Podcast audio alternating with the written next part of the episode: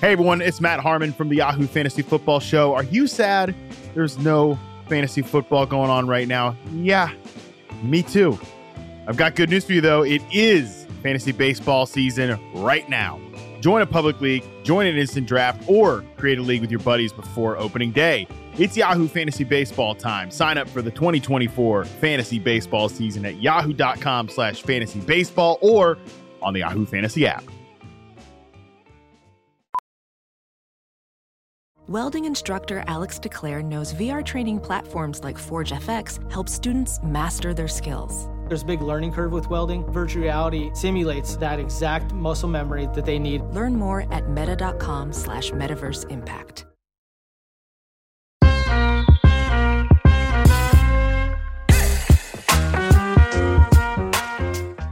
Hello and welcome to Baseball Bar-B-Cast, the only baseball podcast in the world that spent Yom Kippur atoning for all of our bad baseball takes. I'm Jake Mintz. That's Jordan Schusterman. Did you say sorry? Oh, I did. I asked for forgiveness. It was a challenging but rewarding and meaningful fast, Jake. We are recording on Tuesday morning because Monday was indeed the holiest day of the Jewish year. We will be making our uh, Yom Kippur references all throughout this podcast. Uh, we will begin this Tuesday episode with a reflection of the Mariners' catastrophe on Monday night and where they stand in an AL postseason picture that, unfortunately for Mariners fans like myself, might be clarifying uh, a little bit as the regular season draws to a close. We will wrap the weekend since most teams did not play on Monday. We'll reflect on all of those series that were. Check in on the NL postseason. Padres Giants had some interesting stuff happen last night. I will recap Joey Votto Day, which I was there for on Sunday, and then we will say goodbye. But don't worry, we'll be right back here tomorrow we are doing this Tuesday episode because we know we missed Monday because of the Kippur. Jake, uh, you have any more Kippur reflections before we get to the Mariners? I have one more bad Kippur joke, which is Does Baseball Savant or StatCast tell me how fast my fast was? they should. They should. my sprint That's, speed, my fast sprint speed. We've we've made a lot of. Uh, there's been a ton of technological progress in terms of you know, installing Hawkeye into all of these ballparks. But we're going to need a lot more than that to to track how fast the fast was. Uh, Jake, let's begin in Seattle, Washington last night. Just four games on the slate last night, or, or five. It was it was a very light uh, slate, which unfortunately for Mariners fans who did not want people to be paying attention to how poorly their baseball team was playing, that was not the case. All eyes uh, were on the Mariners Astros game last night to open a three game set at T Mobile Park. This is coming off a weekend in which both teams got swept in very different but also similarly embarrassing fashion. The Astros losing three at home to the lowly Kansas City Royals. The Mariners going into Texas with the chance to leapfrog the Rangers and getting their ass whooped in games that I guess by the score looked close, but certainly didn't feel all that close over the course of the weekend, getting swept by Texas down in Globe Life Field. But they return, both of them go to Seattle, holding an L3, trying to avoid an L4. It's set up, picture perfect pitching matchup with Luis Castillo and Justin Verlander. And uh, quite quickly, it was very apparent what how this evening was going to unfold. Luis Castillo, who has learned to pound the strike zone with his ridiculous stuff since arriving in Seattle. That is a strategy that works against 90% of teams. Uh, against a team like Houston, who can hit pitches in the strike zone, it is not going to work. They launch a few home runs off of him. And more importantly, the Mariners offense, who has been completely annihilated by bad pitchers, but certainly Justin Verlander in recent years, were calmly sat down, down by Verlander over the course of what almost was a complete game and uh, the Mariners lose. They fall a game and a half out of the po- out of a postseason spot, and uh, things are bad. Things are bad in Seattle. Jake, what were your takeaways from this? And then I'll kind of kind of let loose here. Last night was not an indictment of Luis Castillo. No, I think going into it, right, it was like Verlander versus Luis Castillo. In my head, at least right now in this year, they're relatively evenly matched. I think those are two yeah. pitchers of similar quality. Which says a lot about Luis Castillo. I think the pitch calling by the Mariners last night was terrible.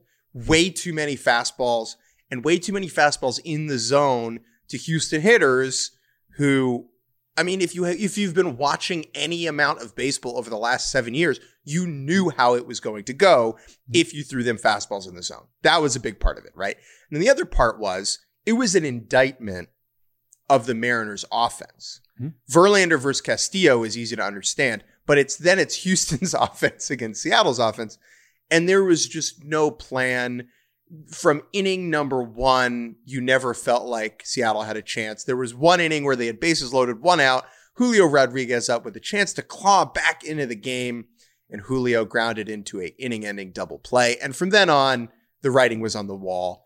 The Mariners' offense has gone cold at the worst possible time. Jordan Schusterman, you have remained sane. Mm-hmm. You have remained together mm-hmm. for the entirety of this Mariners season. So I'm going to pass you the mic virtually, and I'm going to let you sound off. I'm going to let you speak your mind. Remember, though, anything mean you say, you got to wait a whole year to atone on next Yom Kippur. So be wise. That's true. However, I am going to sneak in one more uh, Yom Kippur joke here. You just referenced that moment, um, Julio, the GIDP. I believe it was the third inning with Verlander, who had been perfect through the first seven batters. The bottom of the order gets two guys on. Julio comes up, bases loaded with one out, and it down by four. And it's like, this is the spot, right? Like, not that he, he needs to hit a grand slam, but I'm literally sitting on my couch. I'm just like, please score a run.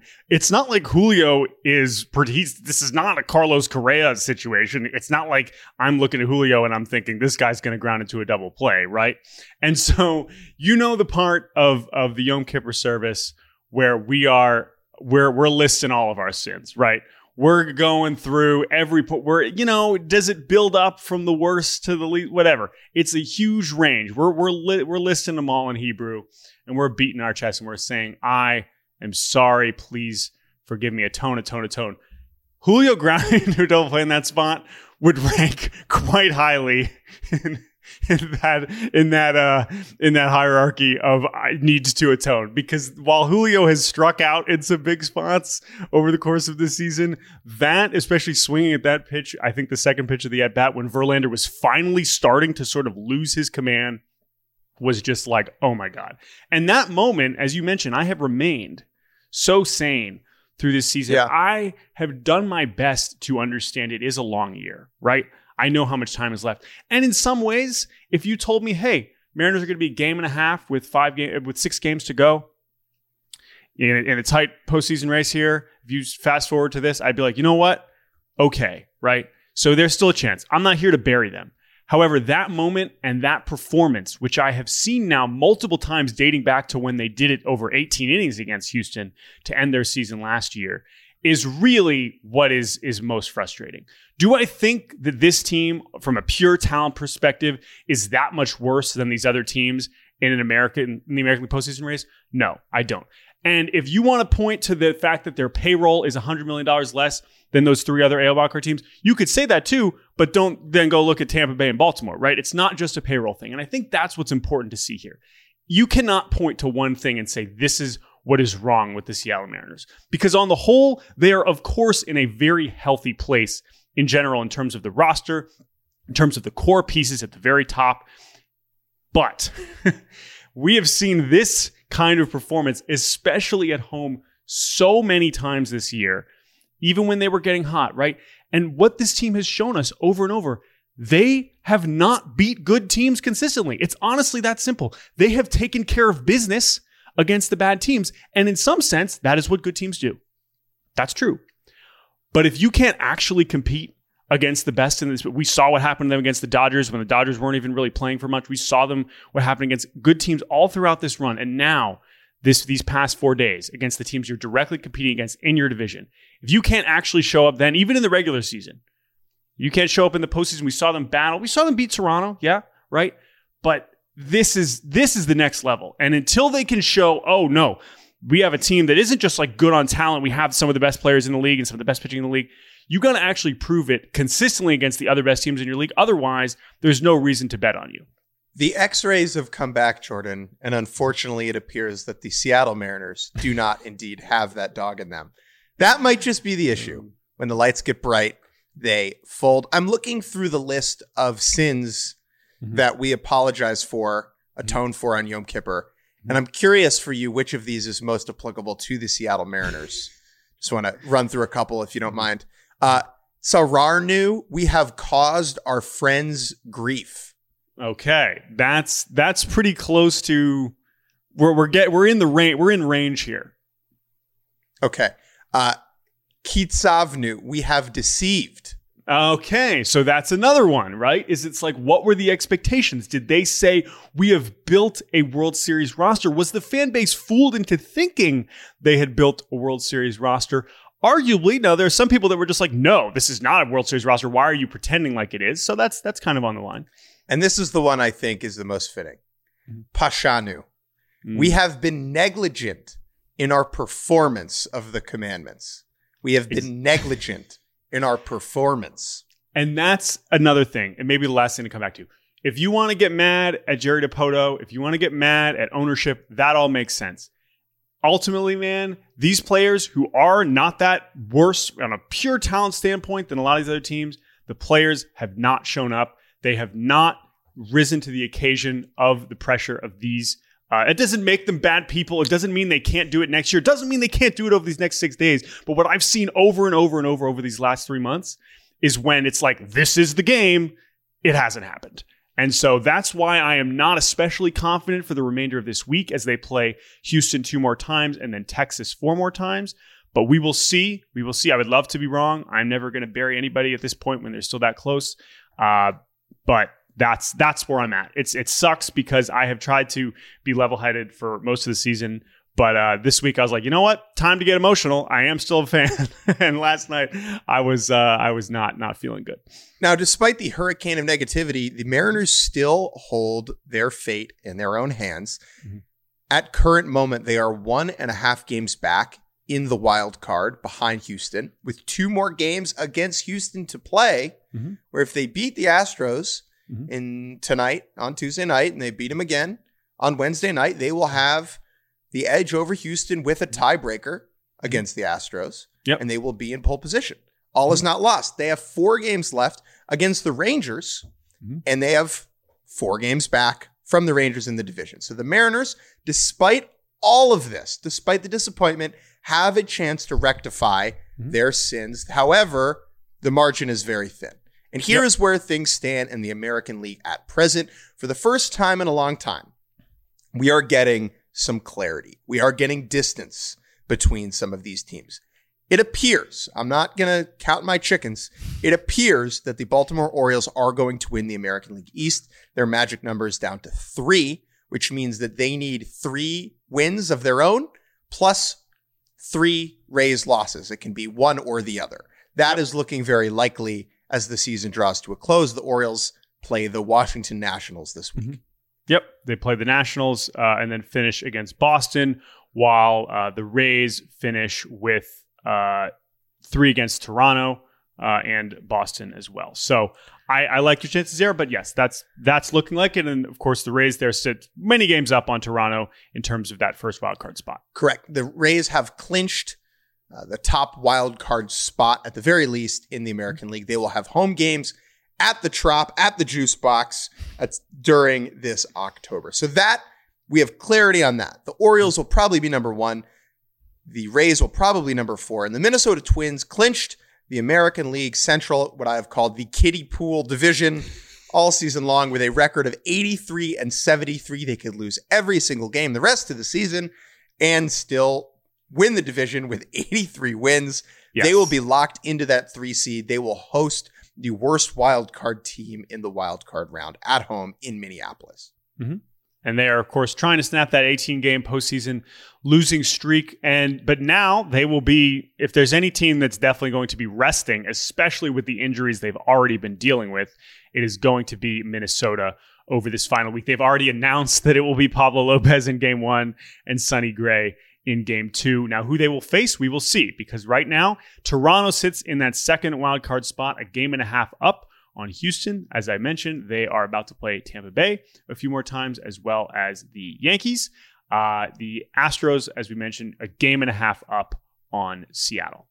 And Texas with their sweep of Seattle over the weekend, have got some distance in the American League West, two and a half games over those Astros. Mm-hmm. So, what that means if the season ended today, I think this is the most likely rundown we will have when the season ends a week from now. A week from today, we will have wild card games, which is very jarring and bone rattling and spine tingling and all the other adjectives you have for the postseason. But if it ended today, the Orioles would be the number one seed. The Rangers would be the number two seed, and those two teams would get buys into the second round.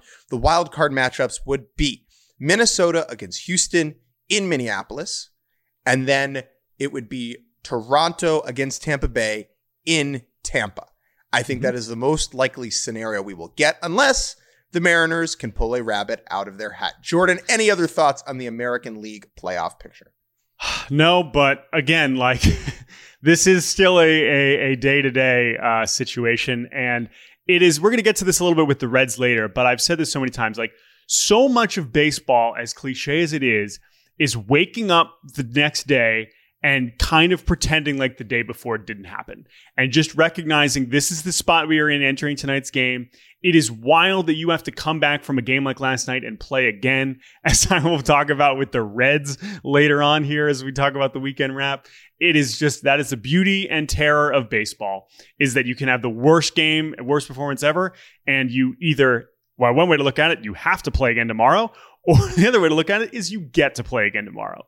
I don't know how the Mariners are feeling going into tonight with George Kirby against Cristian Javier, but I imagine we will find out pretty soon. Jake, let us wrap up the rest of the weekend. Um, or do you want to take a break first? I want to take a break. All right. If that's okay. So when we return, yeah, when we fast. return, We've already break fast, that. not a break fast. Yeah. When we return, we will take you through everything that happened over the weekend, which we're doing on Tuesday because we are Jewish. We'll talk in a second.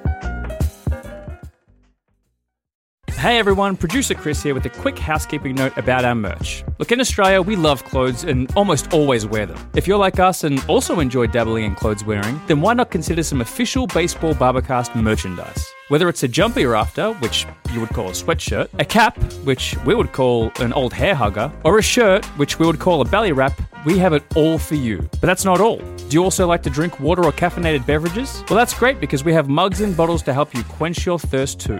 To buy any of this merch, go to podswag.com slash baseball. The link is in the description of the podcast. And don't leave yourself clothesless this postseason.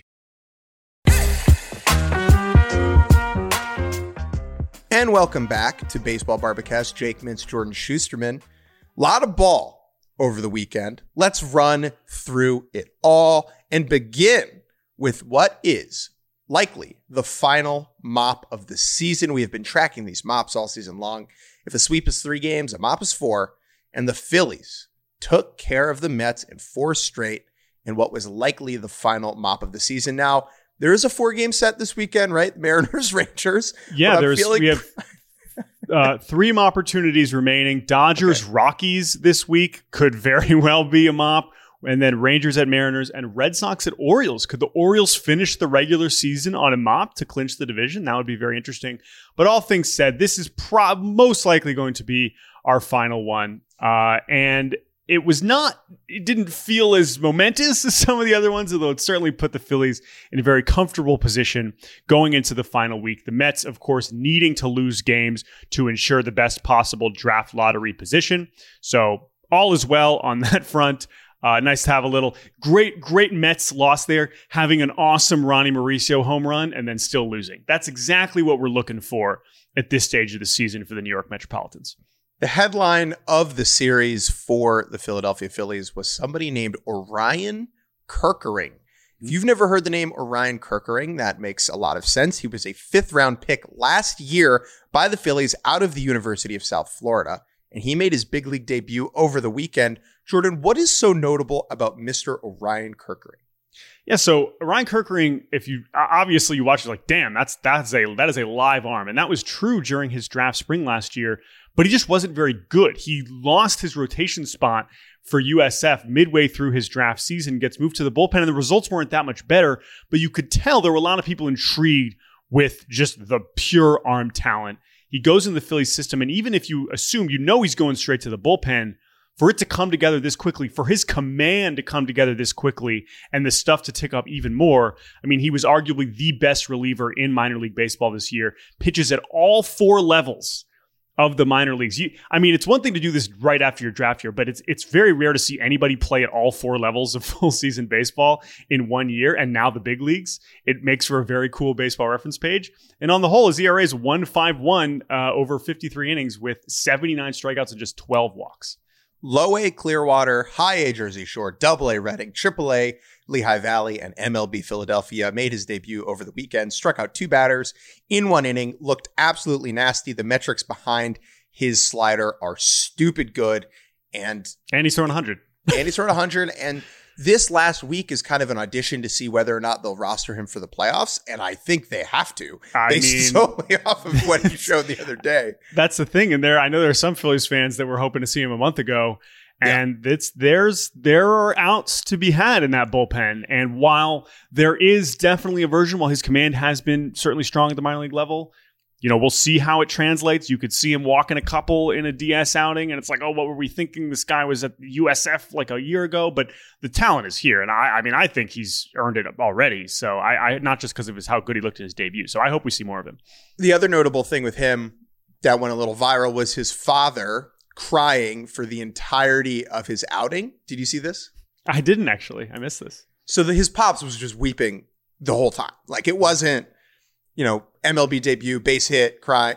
And what I loved about it is that's how I would be if my child made the major leagues. I would be a fucking puddle. And I cannot believe that parents don't cry more than they do.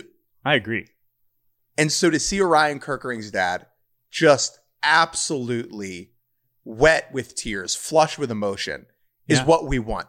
More men crying, more men crying at baseball stadiums. Also, like again, when you have a situation like this, and I know he was a college pick, and relievers are going to be the ones that move quickly, but his dad was probably hanging out watching him dominate Florida State League hitters in front of nobody this year, right? And I'm sure that was like the beginning. It felt like the beginning of the journey, right? It's like, okay, his first season in the minors, here we go. And like four months later, this dude might be coming in in a big spot in the playoffs. Like that's a lot to process. You can imagine, Yeah. let alone the obvious emotion of watching your kid make his major league debut. So very exciting stuff.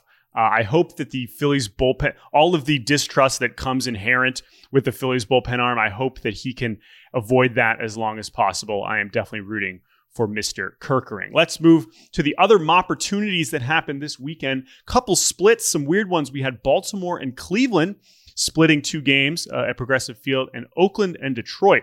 Uh, I imagine you watched more of Detroit and Oakland, so you want to start with that one? Locked in, baby. Watched every minute Mhm. of A's Tigers. Not. I have nothing to say. If I have one thing to say about A's Tigers. Joe Boyle, six scoreless. I love you, Joe Boyle. Continue. Tell me about uh, Baltimore and Cleveland.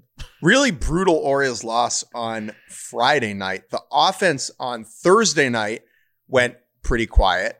And then Friday night, a crazy Orioles comeback, scoring two runs in the top of the ninth, only to lose it on a David Fry wall banging double walk off. The Well- O's bullpen looks shaky. Yeah, I was just gonna say, wall banging double. We know didn't go over the fence. No. Um, that's not. That doesn't. They don't do that in Cleveland. So credit to David Fry uh, for having that moment. And Cleveland just what a weird season for them, man. Like Weird. I just do not know what to make of them. Triston McKenzie came back and pitched. That did not make anybody feel especially good. We hope that he can get right for 2024. Uh, and for for Baltimore, I mean, these are these are big, frustrating games. I mean, you mentioned they're still in a decent spot heading into this final week, but you would like to get even that one more game of cushion. We'll see. We know they have the tiebreaker, but Yeah. you can't complain too much because the bullpen is is getting stretched here a little bit. Yeah, the bullpen looks exhausted. The most encouraging thing from the Orioles over the weekend was John Means on Saturday, looking dominant, taking a no hitter deep into that one. I believe he went seven and a third, making a really strong argument to start potentially even game two for the Orioles in their playoff series. We'll talk about this as we move forward. I would prefer John Means to throw at home and have Grayson Rodriguez pitch on the road just because of Baltimore and how the ballpark is playing more defensively than it used Mm-hmm. to, and means because he is a lot more contact oriented. uh, is more liable to give up a, a bomb that Yeah. might stay in the yard in Baltimore. Agreed. I would prefer for him to face Cleveland in the postseason. Mm. That would be my If- ideal If you matchup. could draw it up, if we can, you know, I know we're getting greedy here with the Orioles, like might win 100 games, but that would be my choice because not to take anything away from John Means, the offenses are probably going to be a little better. I love the idea of all right, game one, Kyle Bradish against the Rays. Game two, Means against Cleveland. Game three, Grayson against the Rays. Exactly, exactly, exactly. Um, just pretend Yandy's still on Cleveland if you face Tampa. Okay. Um, uh, anyway, so that's that's good. All right, let's move to the uh, a couple other um, opportunities. Let's just get these out of the way because they weren't that important. Three one series wins. Braves over the Nationals. Um, Braves pitching. Braves relief like bullpen ERA is like through the roof over the last couple weeks. That's not super great. Let's I let's table this. I want to do Braves panic meter tomorrow. Okay, that's fine. I just that's fine. They still take three uh, four over the Nationals, um, but yeah, Max Fried on the IL with a blister and Charlie Morton on the IL with finger inflammation. also uh, Ronald got to forty homers. That was awesome. That was on Friday. Him doing it against Patrick Corbin was duh, but happy for him. I hope he continues to uh, rack up the ridiculous stats this week. We'll do a whole pitching- podcast on Ronald's incredible 40-40 season at some point over the winter, I promise. Uh, Dodgers taking three of four over the Giants. You have on the doc here saying bye bye Giants. We'll talk about that at the end of the show. They did win last night against San Diego, but generally, yes, this was really their last opportunity to make any sort of statement to make the people watching this NL postseason chase and be like, yeah, the Giants. They didn't really do that. So Dodgers again, not that they're really playing for anything, but they they they are winning. It's you know it's without literally without even needing to or trying. But that's kind of the nature of the Dodgers. So I guess impressive series win there when you consider the stakes of the Giants. Let's move to the sweeps. We had three sweeps.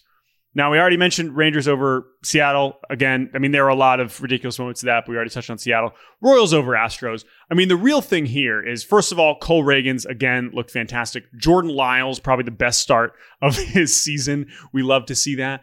And honestly, like Kansas City has been pretty frisky. I think they've been one of the best teams in baseball over the last three weeks, and they still have the second worst record because they got so bad over the hmm. stretch of the middle of the season there. Houston has simply not been very good at home.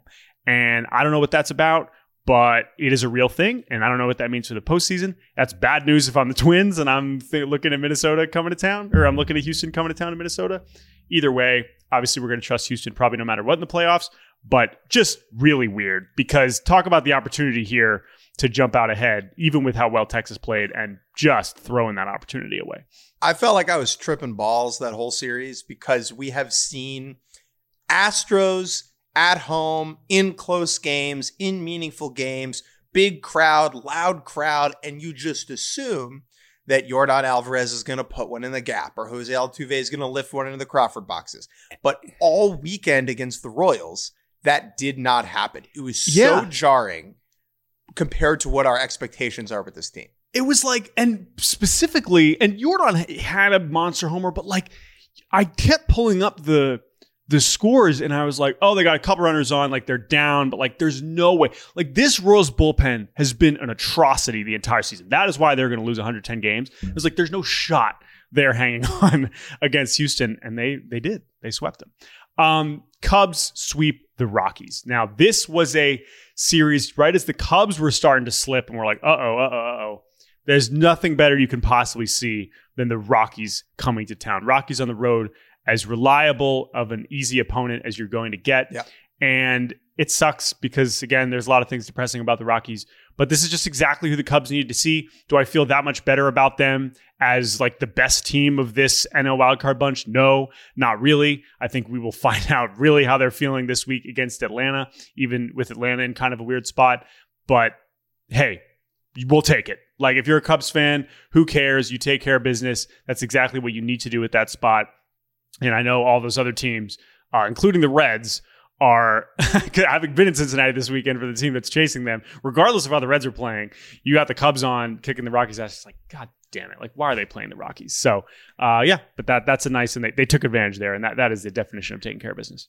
Kris Bryant returning to Wrigley Field, going one for nine as a member of the Colorado Rockies. Had a big strikeout late in one of the games against Jose Cuas where he looked like he was blindfolded. I can't decide how sad it makes me. And I would be curious to hear from the experience of Cubs fans Mm-hmm. who are invigorated by this current group Mhm. and how they have fought for a postseason spot. I think when a lot of people didn't believe that the Cubs would be a postseason team or in the mix at all this year, to see Kris Bryant return home powerless, broken, a shell of his former self. What was that experience like? If you were a Cubs fan and you were at any of these games, you watched any of these games, and you were forced to see a fallen hero do his best, email us, baseballbarbacast at gmail.com. Would be very interested just to know what that vibe was like. Let's move on to the other series victories. San Diego over St. Louis. Uh, we're going to talk about the Padres a little bit uh, at the end of the show here. So, not much to add here. Again, they had, I guess the winning streak was broken, got up to W8. Uh, we thought, and, and in, in a ways, like they ended up going, losing in extras. They are now 0 12, tied for the worst extra inning record in Major League Baseball history and that is that's kind of the season. Sorry, that's like the whole story. I mean, there's a lot of other things going on, but that is uh, a hell of a stat. 0 and 12 in extra innings should not be possible. My dad's left me all year and just try to get back into my life when it's too late. I'm grown now. Okay. It's September. Get out. Sorry, I, I, I can take care of myself at this point. I believed in you. Okay. And you were not there for me. No, And here you are come September trying to get back into my life. No. no, way too late. Cardinals again, really trying to rack up the L's here. Uh, trying to get into great lottery position. Marlins over Brewers. This was a weird one.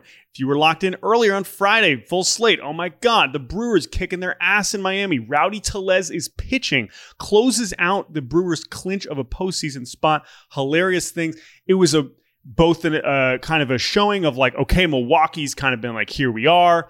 We're playing well at the right time. We've we've got this distance. We haven't clinched the division yet. All time incredible post game interview from Rowdy Tellez after Yes. he pitched. If you have not watched that, podcast listeners, Yes. make sure you do that. That is a great example when we talk about there are baseball players who are fu- there's like funny for a baseball player and then there's like actually a funny person. Rowdy Tellez, when he wants to be, actually a funny person. Amazing post game quote. However, I will also say that while they celebrated, they were like, okay, we clinched a postseason spot. Craig Counsell, after winning on Friday, said, we'll do the real thing tomorrow in reference to winning the division. They did not do that. They lost the next two games.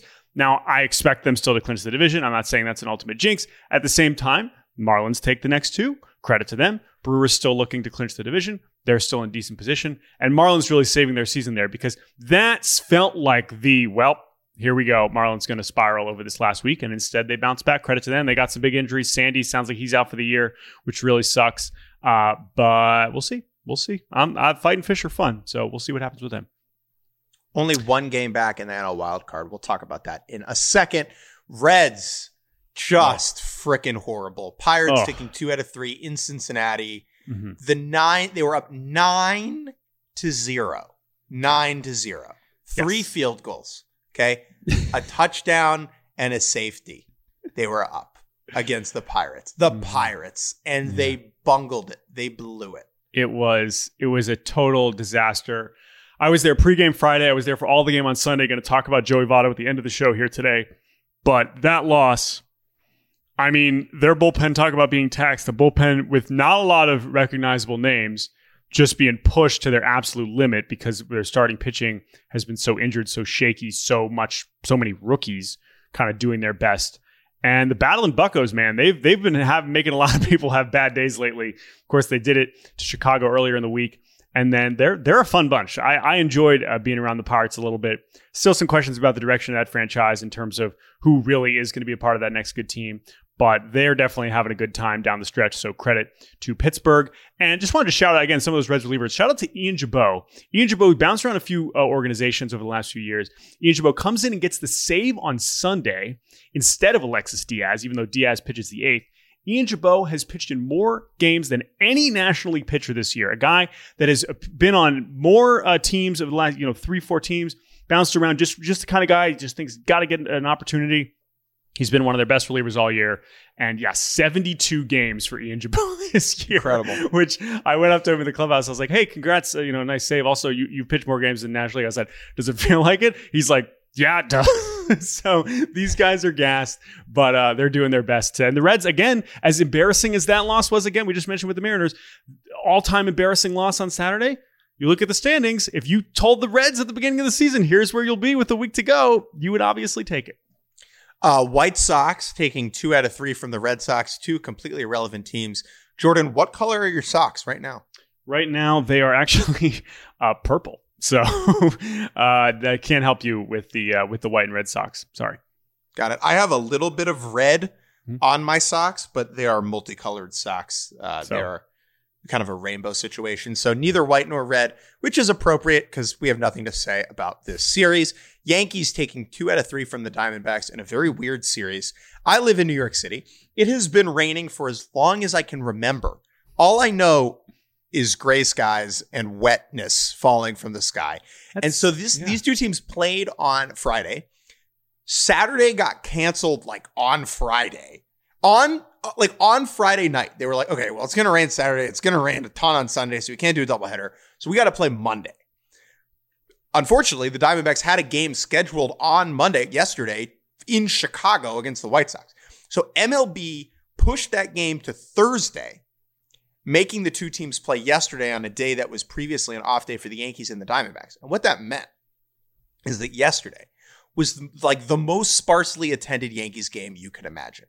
On Yom Kippur, first of all, shouts out to us, in the horrible weather, constant rain, no break, cold, on a day that was previously scheduled to be an off day. And so fans could not plan to come. So there was like seven people at this game and still, the Yankees came back and won in the eighth with three runs to take two out of three from the Diamondbacks and keep the NL wildcard race interesting. Yeah, and tough bounce for Arizona. I mean, I don't really blame MLB. Like, I don't really know how else they're supposed to handle this. They're lucky that there already was even an off day. So now Arizona will play Thursday in Chicago and then have to fly home, play Houston at home on Friday night to finish the season. Uh, but still, that is a game that you have to have. Kevin Ginkel getting his first loss of the year. Kevin Ginkel was 9 and 0. I had been, I'm not even joking. I was like readying Kevin Ginkel fun facts two weeks ago because he was 9 and 0 as a reliever, which hasn't happened in years. And then he blows that game in front of nobody. And to everyone wondering, well, I saw, how does it happen that they had a 41,000 paid attendance? That's that's literally just who paid to go to the game on Saturday. It's not that complicated. There's that is has to be the reason. It's not like 41,000 people paid to go to the game yesterday and they claimed there were 41,000 people there. They just moved it to the right. number of games and, and acted like it was that. But yeah, I have to say, based on the pictures, I mean, that's probably the most sparsely attended game I've seen not in Oakland since COVID anywhere. Yeah. Anyway. Makes sense though. Also, yeah, yeah, it's like Makes sense. Yankees fans months ago, oh, a Saturday afternoon game mm-hmm uh, in September down the stretch. Gotta go to that. That'll yeah. be big. Exactly. And no, obviously nope, not. It was big for the big for the Diamondbacks. big for the Diamondbacks. Okay, Jordan, let's take a quick break, and when we come back, we'll wrap up the NL postseason picture. Talk about Joey Votto and Logan Webb. And Jordan, you have one more thing to say. Well, we skipped Toronto and Tampa Bay just quickly. Uh, Blue Jays did take two of three over Tampa Bay. That is important. Toronto finally playing finally playing pretty well, but that's another team that I have learned to not exactly trust on a series to series basis. So we will see how they do this week. But yes, let's take a break. We'll be back looking more at the National League postseason picture. We'll be right back.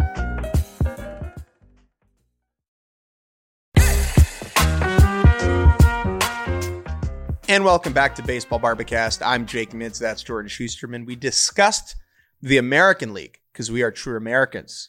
But now it is time to discuss discuss the National League because we are true nationals, just like Cristian Guzman.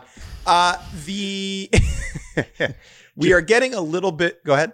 Yeah, I was gonna say just like Austin Kearns. I saw Austin Kearns was at the game uh, in Cincinnati before the game on Friday, and I was like, "Is that 2007 Nationals legend Austin Kearns?" And all the Reds beat writers were like, "Yeah, who cares?" I was like, "Ah." I, care. I care. Anyway, okay. National League. Uh, last night, well, one of the big Well, questions we had going Before into we start, weekend. hold on. Oh yeah. Time out. I want to Yeah. say what we know before we Oh, say what we sure. don't. Okay. Atlanta, if you've heard of them, Oh, the Braves, Okay. Yep. 100 wins. They have 100 wins. That's so many They wins. are 156. They have won the American League. The American League. They have won the National League East. Book it, number one seed, whatever. Dodgers, they won the National League West. They'll be the number two seed. They will get a bye. Those things we know. Milwaukee in the coming days will win the NL Central. They will be the number three seed. And the Phillies now have a five game lead over Arizona and Chicago for the top wildcard spot. They will clinch in the coming days. They will be the four seed. So we know one, two, three, four in the National League. That is more or less booked. Atlanta, LA, Milwaukee, and Philly. Those last two spots in the National League wildcard are up for grabs. And we have three legitimate contenders, sorry, four legitimate contenders for two spots. Arizona and Chicago are both 82 and 74, and they occupy the five and the six spot. Miami, a game behind the Cubs and the Diamondbacks at 81 and 75. They travel to Queens this week. I will probably go see them to play the Mets. And the Reds are two and a half back of the Cubs at 80 and 77. That is the picture in the National League as it stands this morning, Tuesday, September 26th, 9:44 a.m. Yes. And when we went into the weekend, knowing we wouldn't be talking until Tuesday, one of the big questions was would the Padres, who had not lost in like a week when we spoke on Friday, still be mathematically alive when we spoke on Tuesday morning? And the answer is technically yes. Their tragic number is down to one, but by losing a close game to San Francisco last night, they, as I just mentioned, are now th- this is it. The one one game uh, from being out, uh, so that's probably that dream is dead. And for the Giants, their tragic number is down to two, so they're four and a half back of the Cubs. Uh, in a game up on San Diego. But last night was an interesting game, and I did want to at least talk about this uh, a little bit because the Giants ended up coming back late. Robert Suarez pitched a lot of, he threw a lot of pitches into the eighth inning. Josh Hader did not come in in a very obvious spot in what would look like, you know, with two outs in the eighth. This is where you would bring in Josh Hader. But here's the thing Josh Hader has not gone four outs in the regular season in a really, really, really long time. This is not a new thing at all. But still, when you look at the spot, and it was like, why is Robert Suarez facing Michael Conforto having thrown 30 pitches instead of bringing in Josh Hader? Well, Josh Hader was like, no. Uh, after the game, Josh Hader asked this is from AJ Cassavell, asked his thinking behind not making himself available for four outs. Quote, it's the situation we were at. Asked to clarify, he said, Are we in the playoff race? Technically, yes, but it would take a miracle. To which he said, quote, You guys want me to do everything. There you go. Asked if he was looking to the offseason with his decision to limit himself. Of course, Hader going to be free agent. Hader said it has nothing to do with the offseason. It's the now, it's the health, it's the making it through the entire season. 162 games is not an easy task to do. Task to do. You guys, you see guys work overloads, they get injured. Um, this is a situation where if it wasn't literally that specific game, like if he had said this two days later, don't think anybody cares. But because the Padres are hanging on to something here, the optics are bad. However, this is not new at all. If you've had beef with Hader not going four ounce, this is stretched back years. If you want to have that take, that's fine. But it is interesting now that we've had multiple cases of pitchers being brutally honest about not wanting to overextend themselves. As we saw with Kirby, we saw with Snell recently. Snell was amazing last night. Um, and so it's just interesting. And I don't I think it is about the offseason, but hey, that's Hader. I don't I don't I don't really blame him at all, but I also can understand Padres fans being a little irked. I mean, he did it last year in game two against the Dodgers. He got four outs last year in the postseason Mhm. of the NLDS. So he will do it if he needs to in a spot. that needs to be that I mean, that's what it requires, right? Right. Mhm. And what I think makes it more legitimate from Hader is that he used to do it. When he was in Milwaukee, he was getting Sure. four or five outs all the time. Mhm. And I'm sure he knows his body that he feels worse and is a worse pitcher with worse numbers when he has to do that. Mhm. And with, I know he said it wasn't about the upcoming offseason and him being a free Right. agent, but that's just not true. Like, Yeah. obviously it is, and I understand that. Yeah. But I think that when the Padres traded for him and added him to the bullpen, they knew this is what they were getting. And there are no illusions to what Josh Hader is or isn't at this point. Mhm. He is a dominant one inning reliever. Yep. And uh, yeah, and, and again, the optics, it's like, well, you have Robert Suarez getting left out there. Robert Suarez already got paid, right? So he's obviously not going to be worried about going as as much as he wants, and it's up to. And now the thing that I find interesting is like we know Hader doesn't do this. What would happen if Bob Melvin just calls down there in the eighth and says, "Hader, we need you to get like"? Does he just say no? Like I honestly don't. I'm curious But- about that. Melvin wouldn't do it if he knew Hader wasn't didn't want to do it. Like that's well, just clearly, not clearly because that's where we're at. Like obviously, Melvin understands that. Now, Melvin might not like that. Probably doesn't like that, right? But that's the part that I I'd be curious as to what happened in that situation. But obviously, Padres season is so far gone. The quote I was much more interested in. Do you have anything else on the Padres side? Uh, quote I was much more interested in was Logan Webb. Logan Webb threw a complete game last night. He is going to lead, I think, the majors in innings, if not certainly the National League.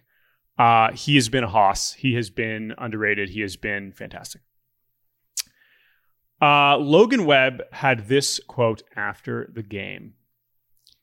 When asked about winning a Cy Young, he said, This is from Alex Pavlovic. It's definitely something I would like to do, but to be honest with you, winning is more important. If we don't do that, it's kind of a waste. That's my goal. Here's the part that I am fascinated by. Quote, I'm tired of losing. It's not enjoyable. It's not fun. We've got to make some big changes in here to create that winning culture that we want to show up every single year and try to win the whole thing. I think we're there. It's just we've got to. I don't know what it is. I'm sick of losing, to be honest. I love this from Logan Webb and also am like, you really you haven't been losing. I know you're not. I know technically you're one game under 500, but this is the same day when I saw a quote from a I know I'm sorry to go football here, but I don't know if you saw that the Broncos gave up 70 points to the Dolphins. And one of the Dolphins or one of the Broncos O linemen had literally the exact same quote where he said, I'm sick of losing. I'm tired of losing. All I've done here is lose. Broncos have the second longest playoff drought in the NFL behind just the Jets. He has actually lost every single season of his seven year career, this guy. Whereas Logan Webb, who two years ago, they won the division, won 108 games. They were 500 last year. But I love this because it's Logan Webb. It's like he's trying to set the bar higher than where the Giants are at.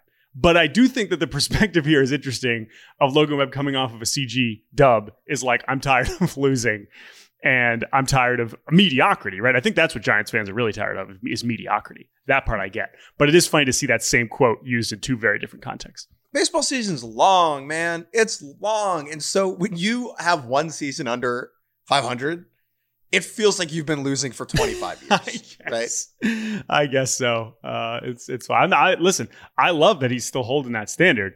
It's just hearing it from him. If you're on the again, if you're on the Pirates or you're on the Royals, uh, if you're Bryan Reynolds, right? Like you're like, I've really just only been losing. Logan Webb, it's like you're, you're Awesome. there are worse places to be. Logan Webb, awesome guy. We'll have well, let's try and have him on the podcast at some point this off season. So before we do Joey Votto Day Mhm. recap and say goodbye, I just want to take a look ahead this week at the NL wild card situation. If if you uh, oblige Yeah. me, all four of the teams in the mix are on the road for this week series. Diamondbacks going to the White Sox, Cubs going to the Braves, Marlins going to the Mets, and Reds going to the Guardians. Of these four teams, Jordan, which will you be the most locked in on? Um, I think the Marlins. The Marlins certainly have the opportunity, being just one game back.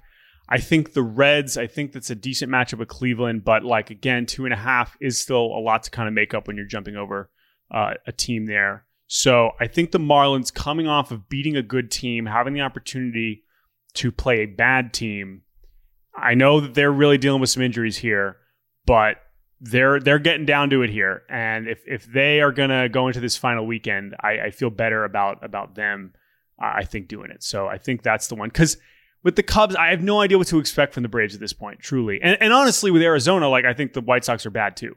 So like, who's more likely to roll over the Mets or the White Sox? Probably the White Sox. But either way, it's uh, I think the Marlins are the team I'm watching the closest. Alrighty. Tell me about Joey Votto Day. So I was there on Sunday, uh, stayed for the stayed for the game because I, I I mean I I kind of knew not that we know for sure that that's going to be Joey Votto's final home game, but the crowd sensed it. They didn't necessarily plan anything, and they haven't planned anything all year, right? Like this hasn't been a season long goodbye tour, but to be there for that, to watch him get the standing ovation, to watch him you know strike out in his first couple bats, look bad, get a hit in his final at bat, get to be pinch run for, get another ovation. And then again, as I've talked about all year, to kind of be in that room, uh, in that press conference room, and listen to him reflect on what this past year has been, of course, what the career has been, but listen to him kind of talk about where he's at mentally. Didn't commit to anything specifically. Again, you know, the $20 million team option next year is obviously going to be uh, declined, but there's a version where you could imagine that they would still see value in having him back. But what's most important is that Joey Votto has very high standards for himself on the field. And so if he believes he can still be a productive, good player, and the Reds are willing to bring him back in some way, I do believe that that is what's going to happen. However, I think even this last week, we will kind of see how things shake out. I just know that he he it's not an accident, right? That he was willing to take that time. And and the one quote that really stuck with me, um, that, that we'll kind of end with here, is he talked about how during the standing ovation, he was looking around and how he just recognized so many people. And that is a thing that doesn't, you know, when you see these great, you know, future Hall of Famers getting these standing ovations in all these ballparks, whatever, it's they feel like a distant person. They feel like someone who is not necessarily they're separate. They they are the Major League Baseball superstar. We are the the plebes, the humans cheering them on, right? But you think about a guy who's been in Cincinnati for 20 years. Cincinnati, by population, I believe, is one of the three smallest major league cities, right? There's not that many people. And for a guy to be in this place, it sounded nuts for him to say, I recognize so many people in the stands, but it's true. It's so true. When I see guys come back, like you see, it, it, you think about it more in like a minor league context, but like when Kyle Farmer comes back, there's all these guys, all these Reds fans, like that he doesn't know necessarily personally, but he recognizes them because it's it's the Reds. It's it's a much smaller operation. And so Joey Votto recognizing, looking around and just knowing all these people that were cheering him on was really special and really cool. And I think that that was he. He's obviously so grateful for being a Red and, and being on this one team for so long. And while we justifiably lionize players that stay on one team for a long time, even though that is, is rare, rare as, as ever, seeing it in a franchise like this, in a market like this, was, I think, especially meaningful. And I'm very grateful to have been been witness to maybe the end of Joey Votto uh, as a major leaguer. And uh, like you said, like just just listening to him talk is is really really a unique experience. And I'm sure we will get more very interesting quotes uh, from him as the season winds down. So we'll see what happens with the Reds. Maybe they make things interesting. I know he's, of course, focused on helping them maybe get to the postseason again, but it's cool that he even had this opportunity to play in a meaningful game in September when it all could have been a lot less celebratory. So cheers to you, Joey Votto. Something is always better than nothing. Mm-hmm. That's our show for today. We will be back tomorrow with another Baseball Bar-B-Cast. Remember, you can email us at baseballbarbacast. That's B A R B cast at gmail.com. We love your emails. We read them all. We respond to some of them, but we do read them all. Mm-hmm. Make sure you rate and review us on iTunes and subscribe to the show. Tell your friends we will be going nearly daily starting. Well, not nearly. We will be going daily starting in the championship series round in October. A lot of pods ahead postseason preview stuff, postseason recap stuff. Now is a great time to hop aboard the Bar-B-Cast bandwagon. Yes. So thank you, Jake, for co-hosting with me. Thank you, Chris Tyler, for producing as always. You can get some merch, podswag.com slash baseball. Go get some hoodies, hats, mugs, water bottles, all the Bar-B-Cast merch your dream your heart could possibly desire. But until tomorrow, we will be back. This is good. Get into this this, this daily grind here. We'll be back on Wednesday morning. Until then, Enjoy Tuesday. We'll talk to you very soon.